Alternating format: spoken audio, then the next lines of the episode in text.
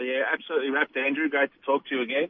Uh, with the bubble going, um, you know, it's fantastic, which en- enables us to welcome everyone back uh, to Kilmore for Bet365 Kilmore Cup Day.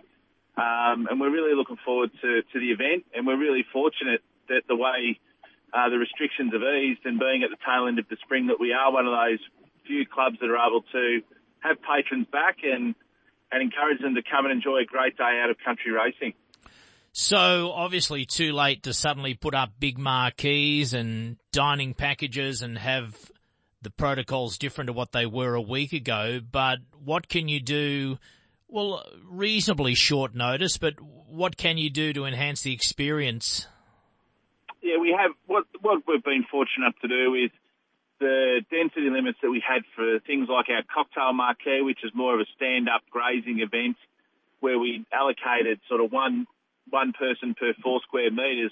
What it's enabled us to do is, rather than be sold out, we're able to release some more tickets into that event, which we've done uh, today through our website, and they're, they're tickets that are $150 a head, includes, you know, food and beverage all afternoon, a DJ, great spot on the racetrack, you know, so for a really good day out. Uh, our dining packages have sold out, but, you know, general admission, the cocktail marquee, you know, if you've got nothing to do and you've missed the races and haven't been able to go to Flemington, you know, Kilmore Cup Day is certainly a great experience. So the decision now to have no bubble, um, different race clubs, the setup has been different. Some the people suggest they're too far away. Others think it was not much of a difference. How does that affect the experience for those that just buy at the gate? Yeah, so they're able to get down to the mounting yard and see the horses, and, and that was probably not going to be possible with the bubble and the need to separate participants and and the GAs and the public and the patrons that are there. So it, it, it brings back for those patrons that do come on Sunday the full traditional racecourse experience where you can go and have a look at the horse in the mounting yard, go down and see the horses in the tie-up stalls, you know, get up close to the finish line and, and watch the races in what we used to do pre-COVID and what was just expected and normal. So, you know, it really is a, a wonderful opportunity to, to get back and experience racing how it used to be before COVID, Andrew. We're chatting to Ben Murphy, the Sunday Kilmore Cup. Uh, tickets available because as we know, the bubble is over and now it's uh, pretty much if you want to go, you can go. But of course you have to be fully vaccinated, uh, Ben. So in terms of procedures for those heading to the meeting, what's uh, entailed? Yeah, that's a really good point, Andrew. It is a, it is an event that is, requires everyone that comes to the event that's 12 and over to be double vaccinated. And I think that's an important note for for those parents and families that are coming up. That if you do have children that are 12 and above, that they will need to be double vaccinated.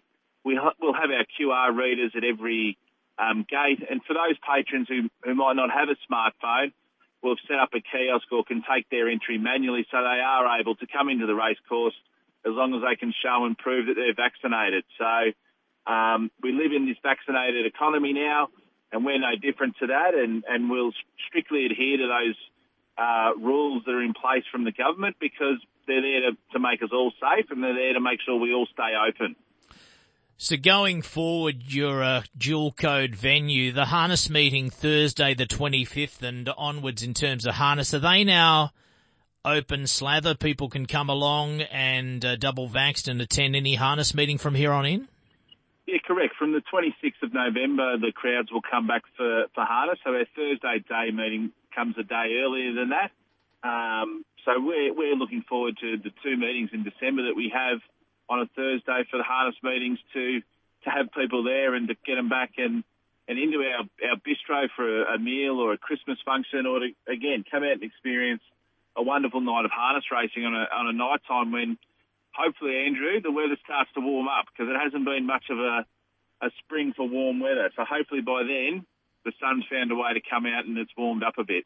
And just away from racing of the codes, I noticed you got a interesting themed luncheon. Um, pretty straightforward. Kick out COVID luncheon, which is uh, next week. Uh, what's that all about? Yeah, traditionally, Andrew, we, we run a really um, successful Oaks Day function for a, a, a, local charity called Can Do, which is about providing and raising funds uh, for cancer research or to buy a piece of equipment for the Northern Health um, Hospital uh, to enable them, you know, to make it a little bit easier for someone that's going through and suffering uh, from cancer. So because of the, the restrictions with COVID, we weren't able to host our Oaks Day function. So we've gone to um, a kick out COVID function on Saturday week, which is Bev Carmen's Can Do's charity. And we're going to try and raise some important funds uh, for the Northern Health Foundation to try and, you know, do our bit to try and give a bit back to, um, you know, to make someone's life and someone's experience a little bit better. And after the cup meeting for the thoroughbreds, your next meeting for them is not until second week of January. Anything happening to the track in the next month or so, or just a break, or? No, spot on, Andrew. So we're doing a renovation. As you know, and we've spoken in the past with your listeners, we um, we undertook a, a fairly significant uh, renovation of our track three or four years ago. And as part of that, we're really keen to ensure that we do a renovation each year and that renovation period's best suited straight after our Kilmore Cup.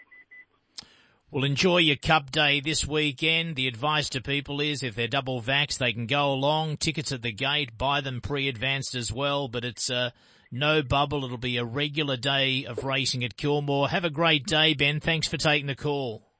Great to talk, Andrew.